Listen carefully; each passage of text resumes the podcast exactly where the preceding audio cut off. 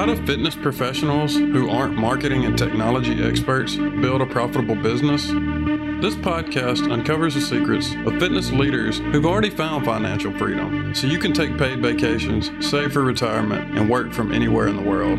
I'm Kenton Boutwell, joined by co host Nick Clayton, and this is the Fitness Leaders Podcast.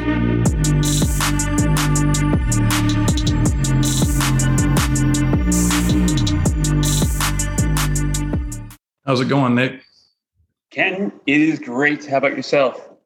Doing well, doing well. Excited to get this podcast going today. Yeah, yeah, I'm excited. I hear we have a great guest. Yeah, we do. And uh, for those of you who have ever been curious about uh, kettlebell training, injury prevention, or athletic performance, today's guest is an expert with 20 plus years of experience in these fields. He's an athletic trainer who transitioned into the fitness industry. He's currently the director of Strong First, the director of education for Strong First, and he also serves on the advisory board for the functional movement screen. Our guest today is Brett Jones. Welcome to the show, Brett. How's it going? It's fantastic, Kenton. It's uh, wonderful to have the opportunity to be on with you and, and Nick and uh, and to speak to you and your audience. So thank you for the opportunity. You're welcome. You're welcome. So as I understand it, you are an athletic athletic trainer, and uh, maybe do you want to talk about how you got into fitness?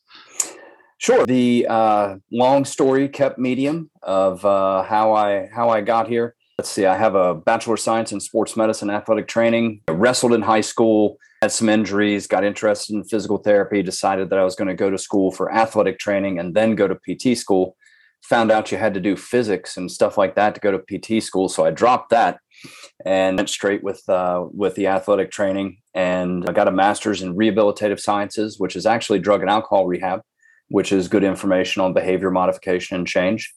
And actually took my first job down in a the metropolis of Chatham, Virginia, uh, which happens to be Gray Cook's hometown.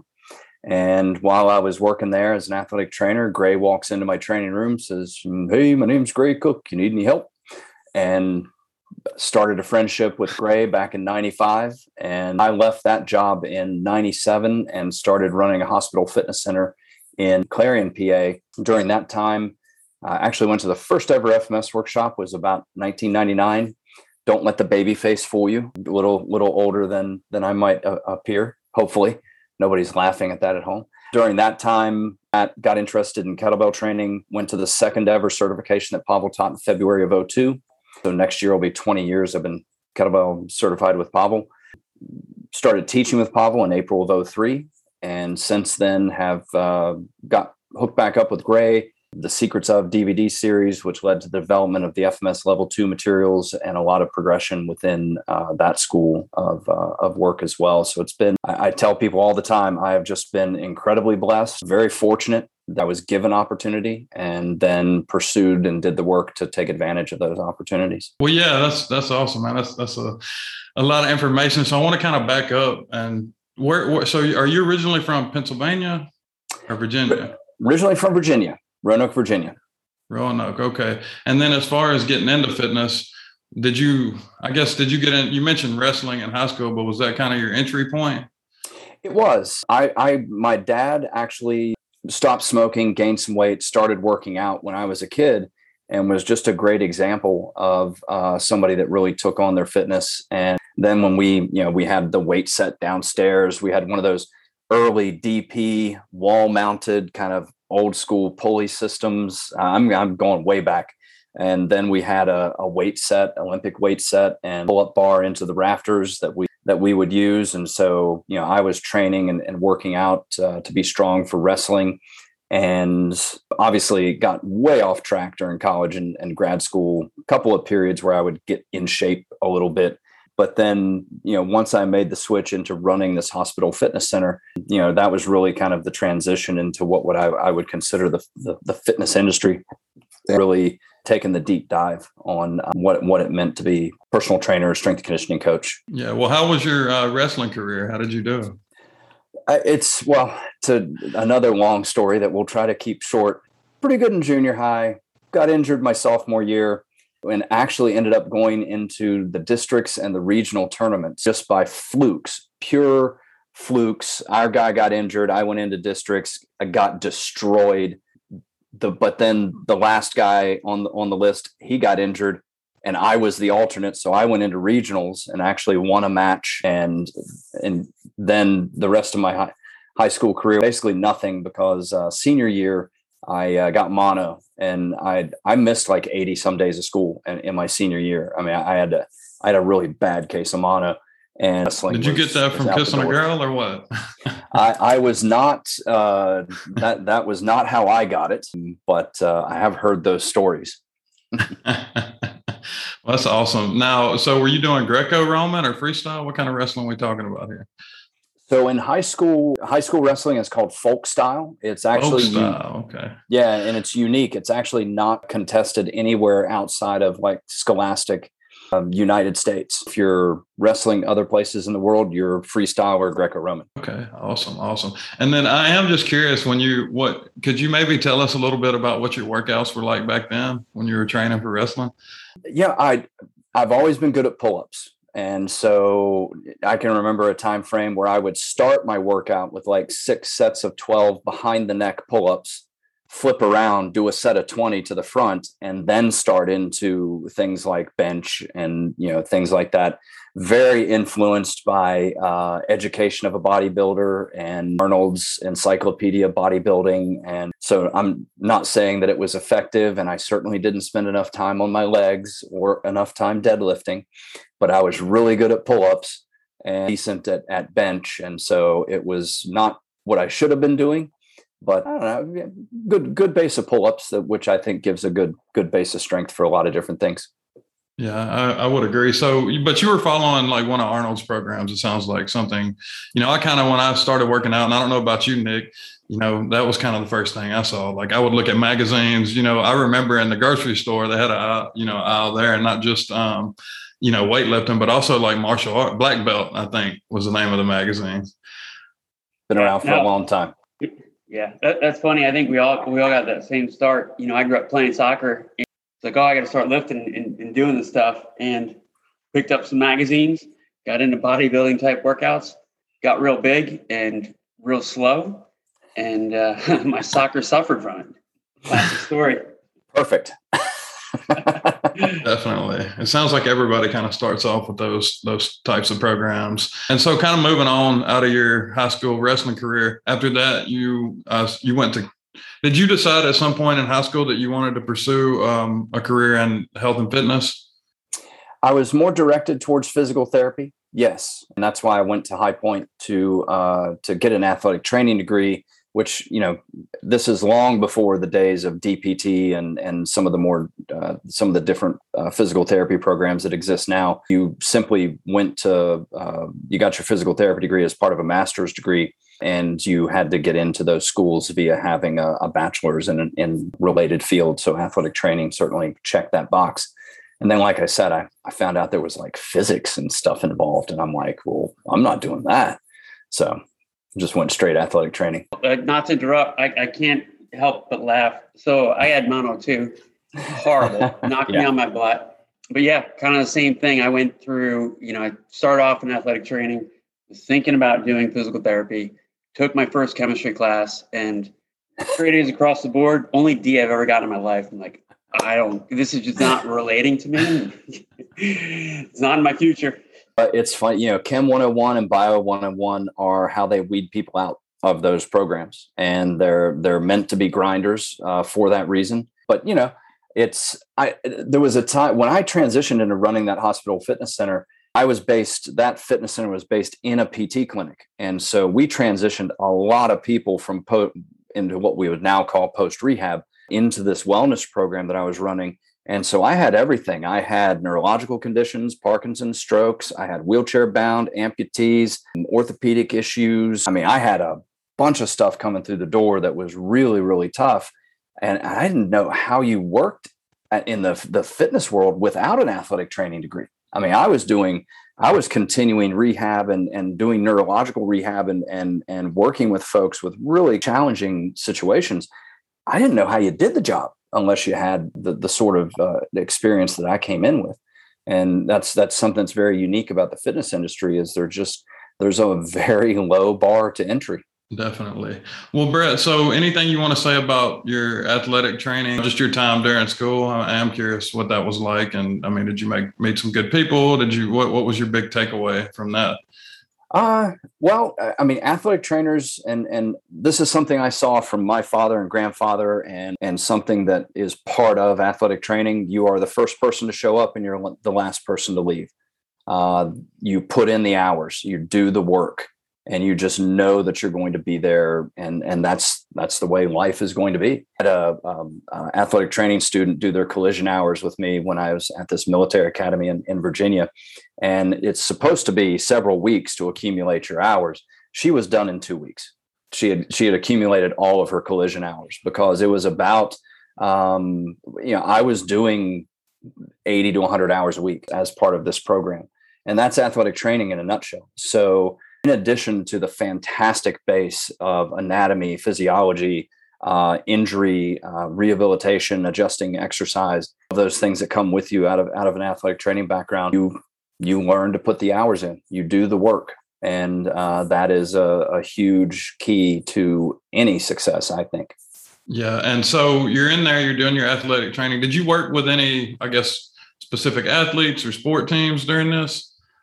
Yeah. So um, as you progress on up, and, and this is back in the days, and, and most athletic training people won't. Well, the old the old timers will remember the internship programs where you start accumulating your hours in your freshman year. And so I started working with teams and taping ankles and stuff like that my freshman year. And so by the time I got to my senior year, you know, I was working with uh, the the basketball team, and and High Point didn't have a football team or anything like that. So soccer and basketball were kind of your two big sports and I was the athletic trainer for the soccer team and then the baseball team that fall. And then moving into grad school, uh, I worked with Clarion's D1 wrestling program. So I got to be at the NCAA championships uh, in Iowa at Dan Gable's house, so to speak, and had some great experiences there. So a uh, very different take on it. And you know, now with the experience that I have and the things that I've done uh, after that, you know, athletic training tends to be very reactionary you're waiting for an injury to happen so that you can go deal with it on the field or court and then you pull it off to rehab and, and take care of it tape brace et, cetera. And so I, I think there could be a, a, a, lot more proactive approach. Okay awesome. One last question about the athletic training. So mm-hmm. you know we talked about you know how when you were in high school you were your workouts basically magazine arnold schwarzenegger. So did your are you still working out while you're in school? And and if so like did that i guess alter your workouts and the training programs you were doing? You mean once i got into college? Exactly. Once you're oh. in the oh. athletic training program what are you doing then for your for your workouts? Nothing I was up and in class by 8 a.m. I would grab a quick quick lunch at noon, and then I'd be in the training room from 12:30 or 1 till 5 or 6. Quick dinner, back up for more practices or games or whatever was happening that night. And so it was just I was busy. Um, so I just didn't think senior year. I, I, I, you know, put some time away. I think I got to a 315 bench, uh, which had always kind of been hanging out there as a goal. Um, not saying it would have passed in competition or anything, but you know, was uh, a little bit fitter in my senior year. But uh, no, it, it I was just really, really busy and consumed by what I was doing. I had a good time frame in grad school where I was actually running, um, and um, there's several people. If if they know me, they just passed out or at least had a, had to take a moment when I said I was running because I certainly don't now and um, so I, would gotten pretty lean and, and done some running and some, but it was mainly just cardiovascular work. It was running and uh, a lot of time on a step, uh, a stepper and stuff like that. What wasn't anything good. It was just activity. Okay, so after you get done with your, you get your athletic training degree. Do you? I, I think you said you went on to pursue your master's. Are you working too during that time period? Did you get a job? So I was a grad assistant athletic trainer. So I was working as an athletic trainer for the school, uh, and at the same time that I was getting my uh, my master's degree. Okay, and what what made you? I guess I'm just curious. What made you decide to pursue going, you know, and get the higher education? Um, well, it was an interest. It's actually more interesting question than than you realize because I had actually gotten into UVA's athletic training master's program, and at that time it was the one of the best, if not the best, program for athletic training uh, masters in, in the nation, and I chose not to go.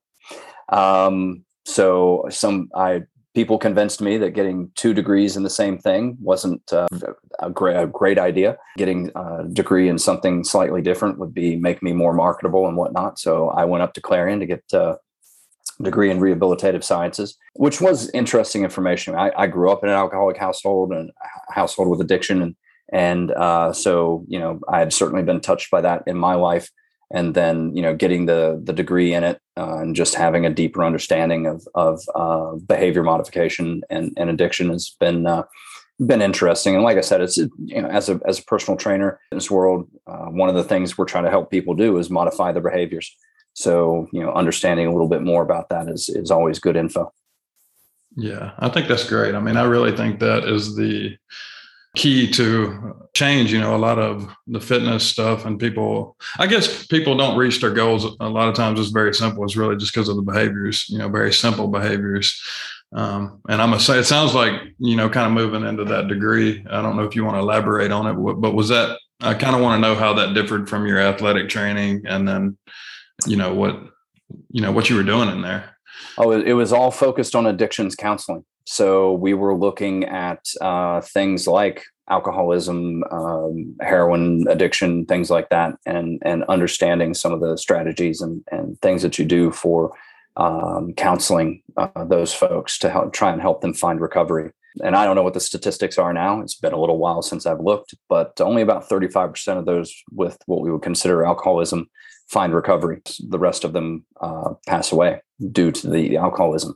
So it's you know it, it's certainly much higher stakes typically than trying to help somebody fit in a half hour workout a few times a week. But it's it's an interesting dive down and certified addiction counseling. It's it, it varies across different states. Uh, post getting that master's, I would have spent three to four years as um, uh, basically an intern doing work as an addictions counselor and getting very little money for it and I didn't go, you know, in that direction. I never really completed the process to be a, a CAC, but um, certainly, you know, the information, the background was good. And one of my professors actually was obsessed with TQM, what what was called total quality management at that time, uh, which has gone on to live by a few different names. And so we were reading Stephen Covey and looking at uh, the TQM uh, sort of uh, uh, research and, and information at the time. And I also came out with actually a lot of good information on management and leadership.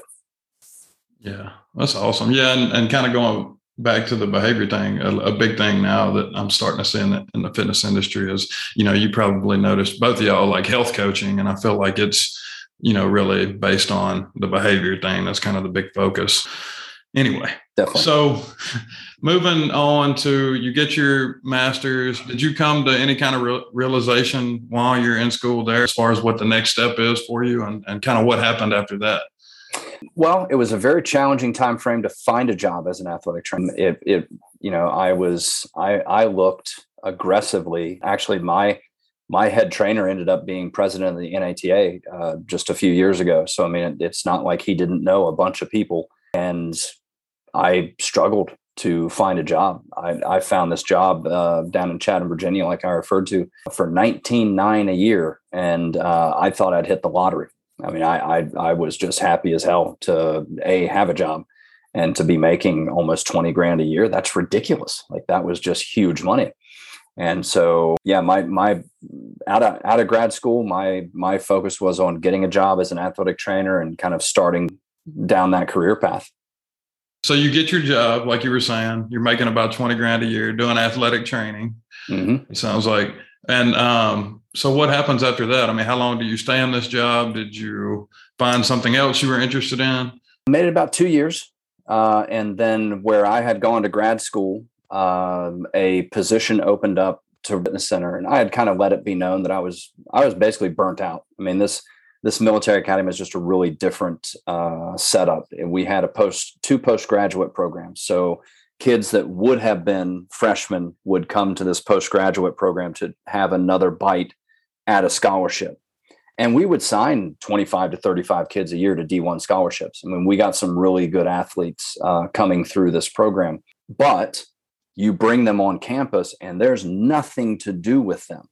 So we did for, for the football team, we did three a days. We didn't do two a days. We did three a days. I was at the training room before 6 a.m. and I didn't get home until about 9 p.m.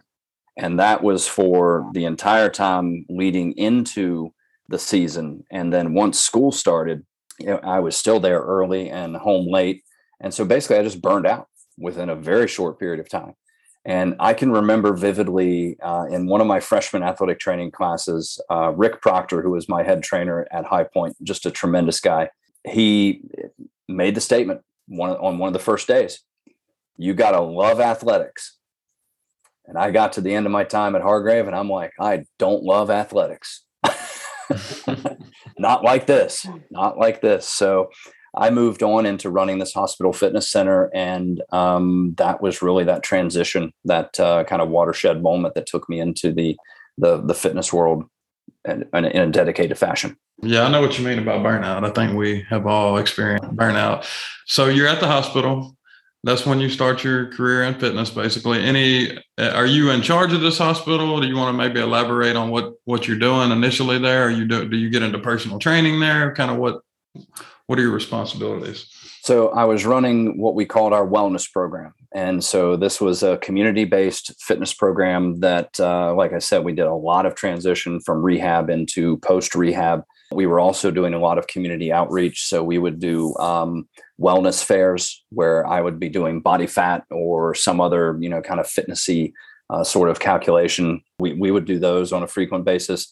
And so basically, I was just there. Um, essentially, these folks were receiving uh, personal training without having to sign up for it. So I would help uh, pretty much everybody that came through the door. Now, you could come through and just work out. You could be a, a, wellness member and you could just come in and do your workout and I'd say hi and we'd chat a little bit. And but if you wanted help with your program or technique or whatever it was, I would hop in and and start taking care of that. So we didn't really didn't have. I mean, it was me and one other person. I mean, we just had um, basically a staff of two, and so you know we we did the best we could with uh, with with what we had, and just worked with a bunch of different folks with a whole lot of different things going on. That included high school athletes. I mean, I, I worked with.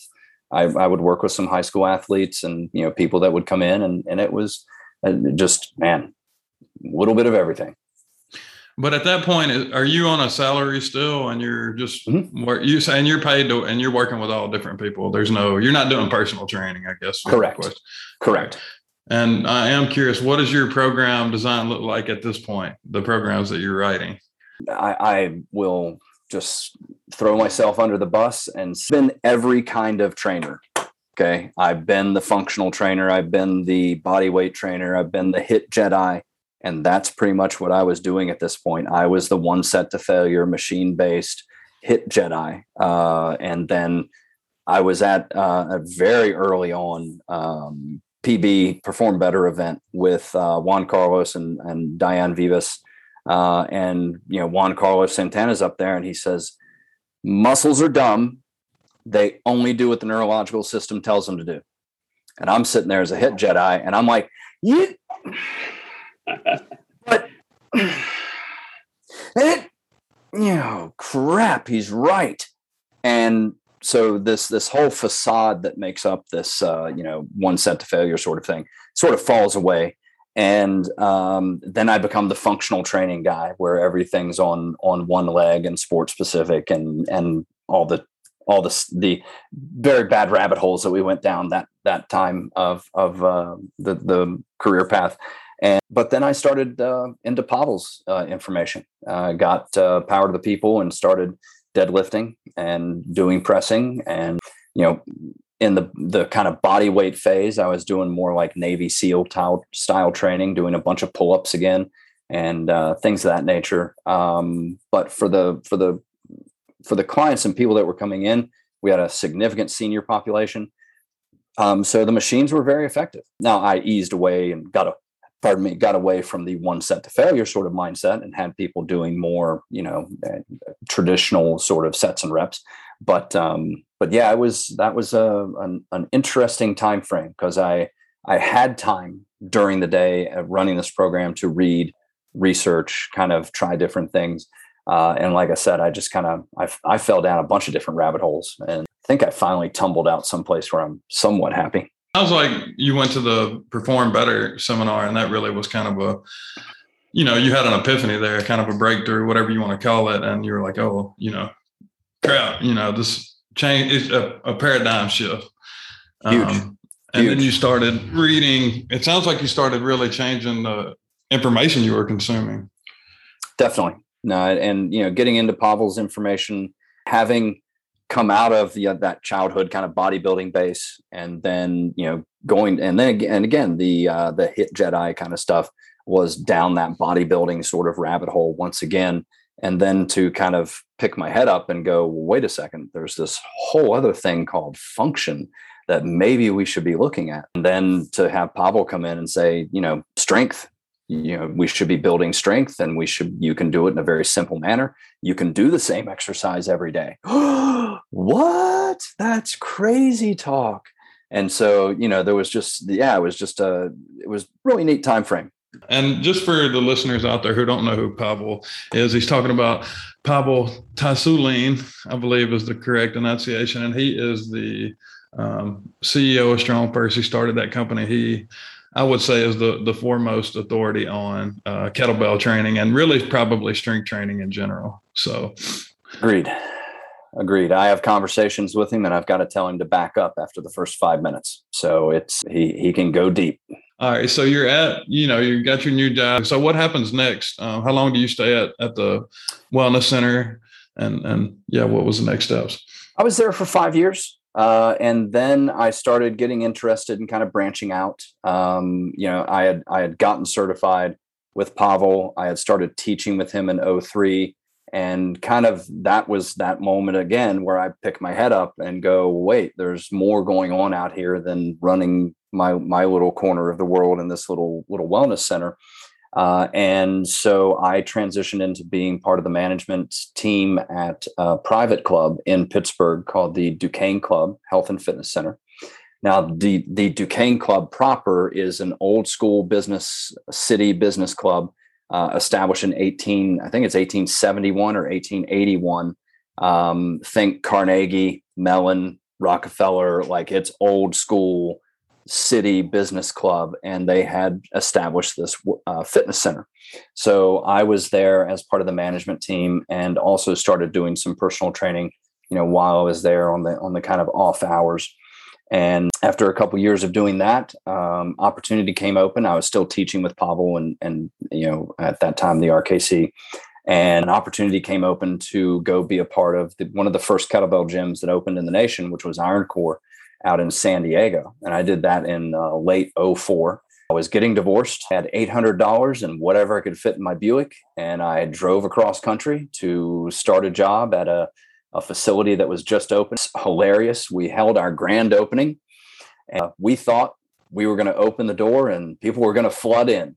And it was crickets and and a few friends and uh, it was a slow start so we we learned a lot by throwing the doors open and having no uh, base of clients or customers.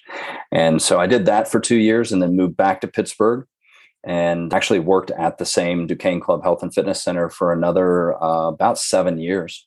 And then um, somewhere around, I think it was around 2015, I uh, I quit all of that because it turns out four jobs is one too many and so that's that's where I ended up. I was full time at the Duquesne Club Health and Fitness Center, which included a weekend a month. I was trying to travel and teach, and at that time, I'm knocking off thirty some odd uh, trips a year to teach certifications for both uh, at the time uh, RKC slash Strong First and FMS and personal training. So I I had four different things going on, and I was frazzled. I was once again at that that burnout phase. And so I made a, a switch to uh, training uh, at home. I had been offering online training for a while at this point, and then transitioned more into dedicated like online training, traveling and teaching with Strong First, traveling and teaching with FMS. So yeah, that's kind of the the way the next few years went. Yeah, Brett, you covered a lot, man. And that I kind of want to just touch on some of these things really quickly. But it sounds like during your time at the hospital, you really got into the kettlebell training and Pavel, and you started going to some of the, his events, I guess, right? Yes. And eventually, uh, became uh, one of his instructors? April of 03. And then you you mentioned about going out and I guess you know kind of opening a studio and I've, I've owned a studio myself. I can attest fitness professionals, you know, it's kind of they're doing training and you know maybe they start their own independent business and then um, at some point, you know, they think the next logical or easiest step is is to you know open up a studio and and then you realize you know now you're a business owner, right? Um, and it's not people aren't just going to show up, you know it's rough. It's uh, it, it's a totally different thing, and I, have been fortunate in that uh, you know I've, I've been a part of the management and and part of a, a, few different facilities, but I've never been like I've never been the one with my my checkbook on the on the on the line, uh, where I'm the business owner, and so I I recognize the challenges and and uh, struggles in doing that. But I've I've been fortunate in that um, I, I just haven't been you know uh, that committed into one facility. Yeah. Well, I want to kind of come full circle and really come back, you know, down to the business here soon, because that's really what this uh, podcast is about, about the fitness business. Um, but I do want to touch briefly on, so you're working with Pavel. At what point did you meet Gray Cook and kind of get into the FMS? Because I want our listeners to kind of understand, you know, who he is and what FMS is. Sure. Uh, I, I met Gray in my training room in, in uh, Chatham, Virginia uh, in 95, worked with him in his clinics in my training room from 95 to 97. I lost touch with Gray, uh, did the first FMS workshop around 99. Then we lost touch. And around 2006, Gray gets in touch with me. He'd been, he had found out about Pavel and the kettlebell and naked warrior and I was one of the instructors. And he's like, "Yeah, that can't be that uh, fanny pack wearing athletic trainer that was at the the military academy." I had an epic fanny pack, by the way, for for athletic training. And so then uh, we got back in touch, and uh, that was just kind of again another kind of uh, um, amazing uh, friendship and co- collaboration that that developed. And um, you know, we we shot the Secrets of series, and and like I said, d- developed into the level two materials. And this that is kind of what you're currently doing. You're working with StrongFirst. You're working with mm-hmm. FMS. Um, anything that you want to say about you know your current position and kind of why you, I guess, chose to stay there, right? And you finally settled on something because before that you were hopping all around. Well, and I think with Strong First and with Pavel, uh, I certainly recognized that there was a, a, deep well of knowledge. There was a very effective knowledge uh, that was was going to continue to progress. I don't know if you saw a Free Solo and the guy that did the free climb of, of yeah, El Capitan. Yeah, yeah. And his mom says uh, one of the things he relates that his mom has told him as a kid is good enough isn't.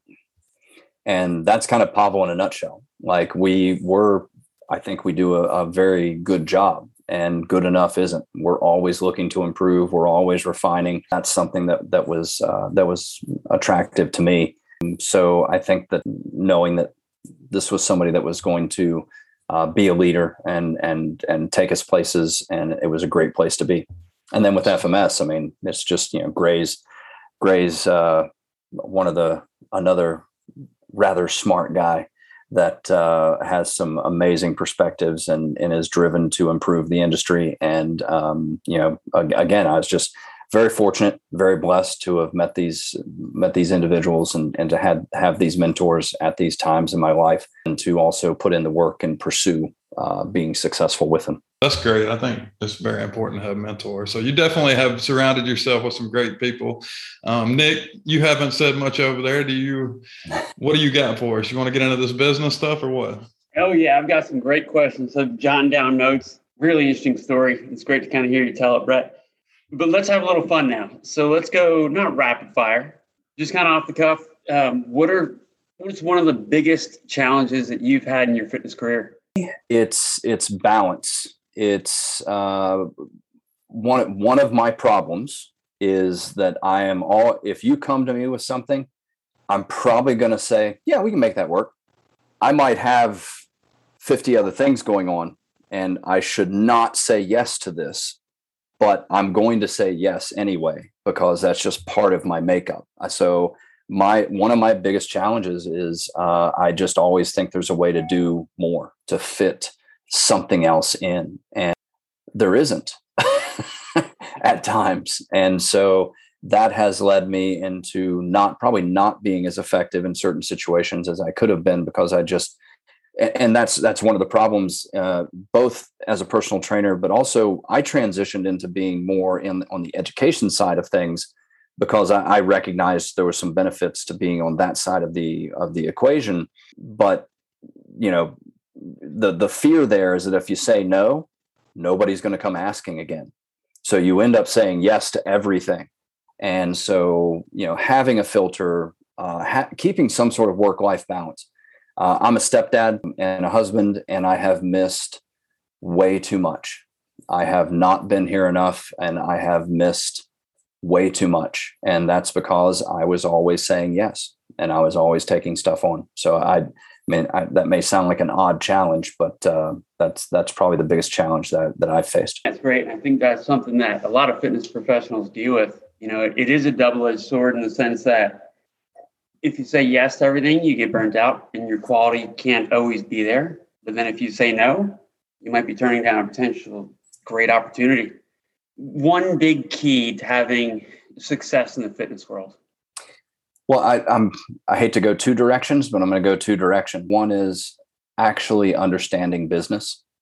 I think that uh, most personal trainers, most fitness professionals, we we get into these situations because we love what we do um, we we might be we we might be really awesome at working with people, but we don't really understand what's happening on the financial side of things.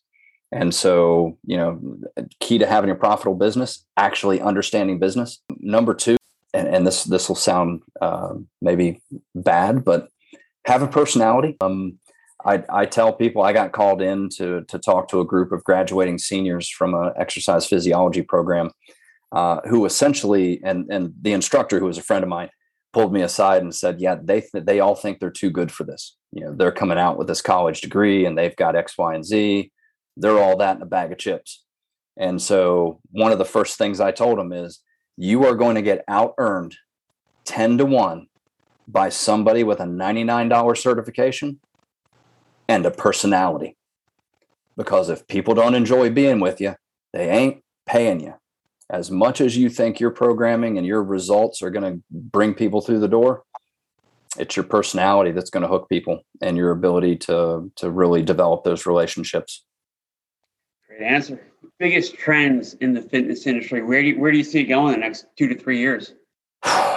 Boy um i obviously the wearables and the technology is something that's that's become more of uh, just something people are expecting and and people are working with. Data's data at a certain point. What what are you going to do with it? Um, I, th- I think we've seen that a little bit in the in the soccer world where football slash sorry football uh, world uh, if you're speaking internationally. And um, you know they collect a lot of information and you know how much of it is actionable usable uh, information Obviously, with the pandemic and things like that, online training is uh, there's a huge drive to that, and and I thought it was very funny early on because I I'd been offering online training for a while. I would read, you know, pundits and people say, uh, you know, online training sucks. You, you know, it's just not as good as being in person. Blah blah blah blah blah.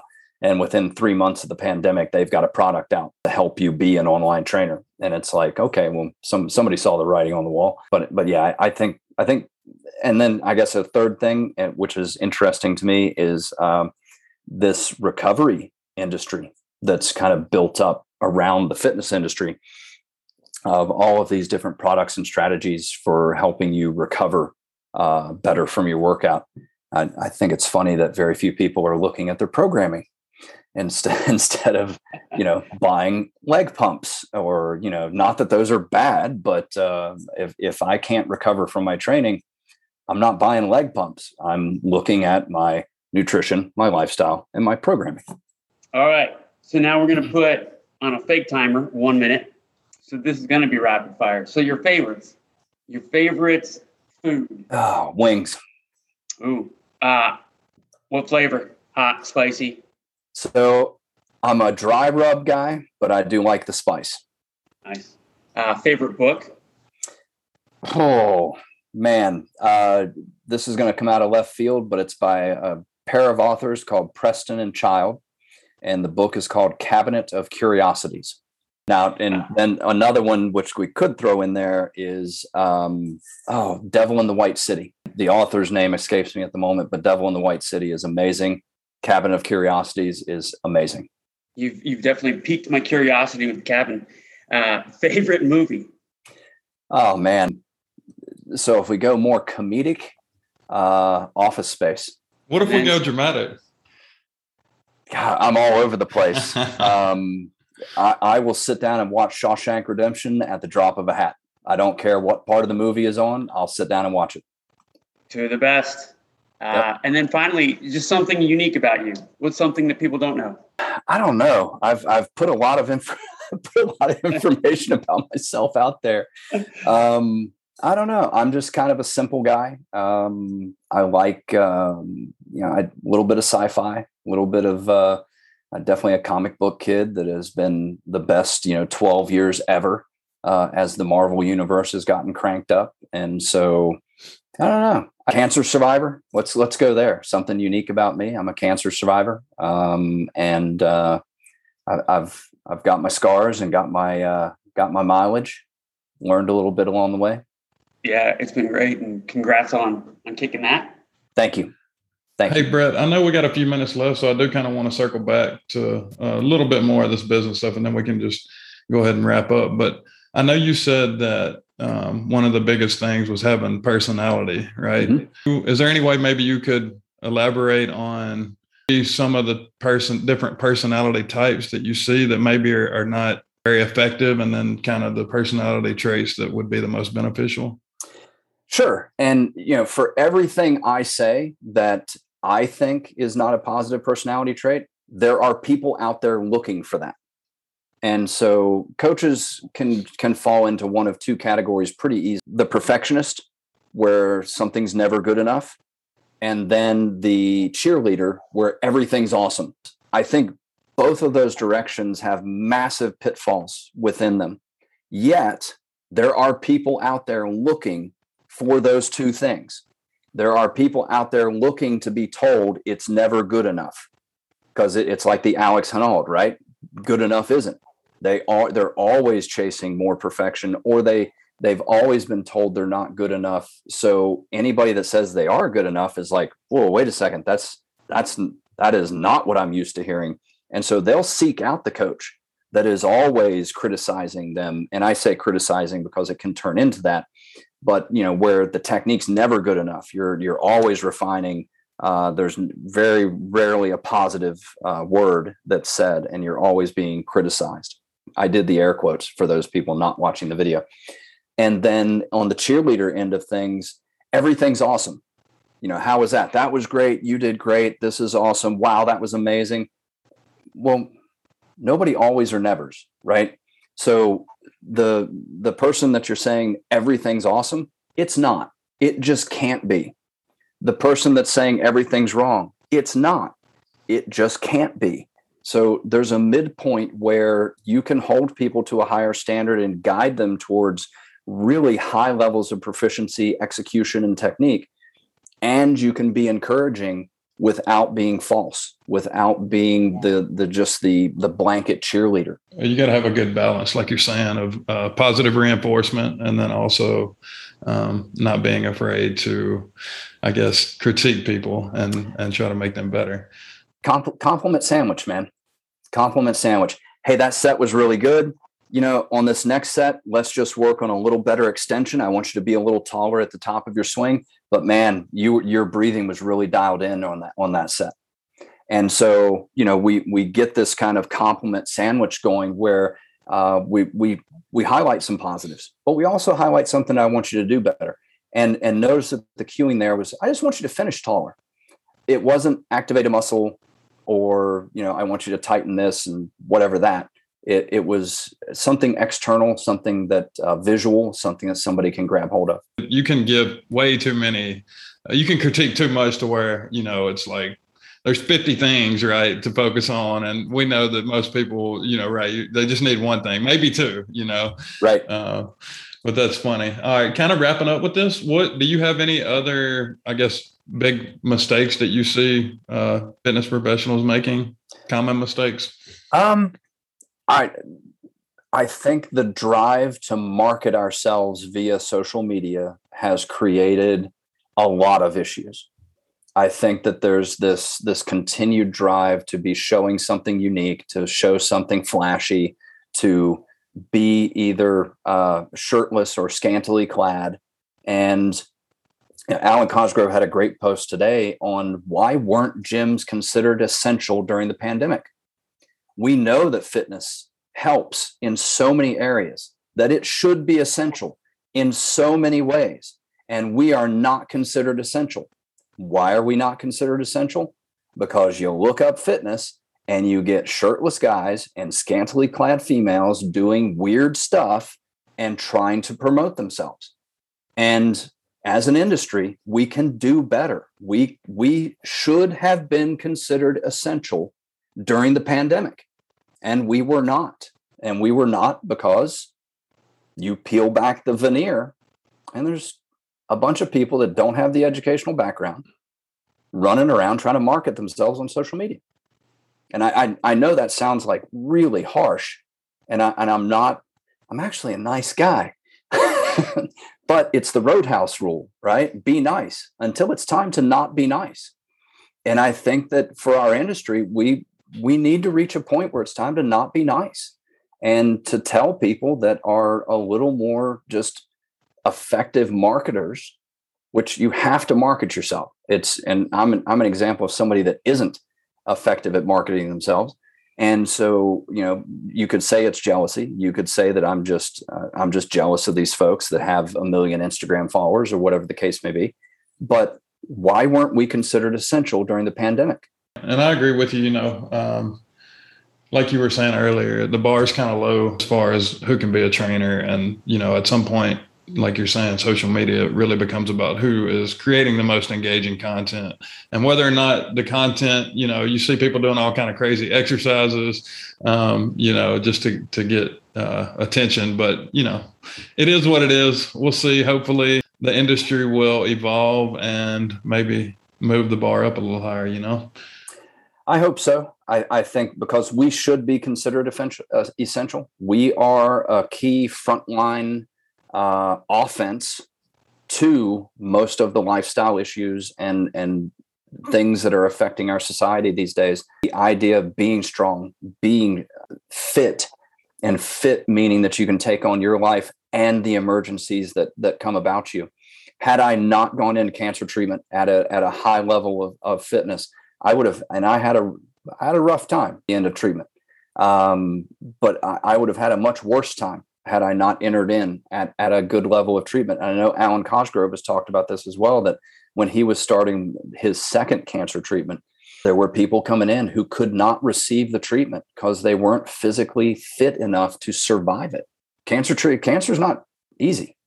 And so you you need to have some reserves, you need to have some ability. And that you could say the same thing about somebody that ends up having a problem with their heart, ends up having a problem with whatever. Like you need to have some reserves in in uh, in the bank to draw from. And again, why, why weren't we considered essential?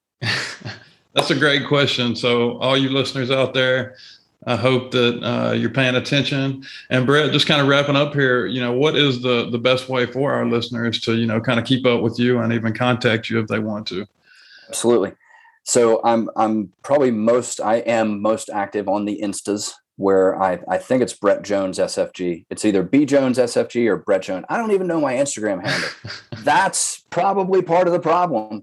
But uh, I think it's Brett Jones SFG on on Instagram. Uh, definitely strongfirst.com. Got a bunch of articles up there. I have articles on functionalmovement.com. And so, and I have my own website, appliedstrength.com. You know, I, I have been fortunate to be on a number of, of podcasts. Uh, for some reason, people like to hear me talk, some at least and uh, so I've got a big list of podcasts on there that uh, that that you can dive into if if you feel like it. And uh, yeah, those are the best uh, best avenues.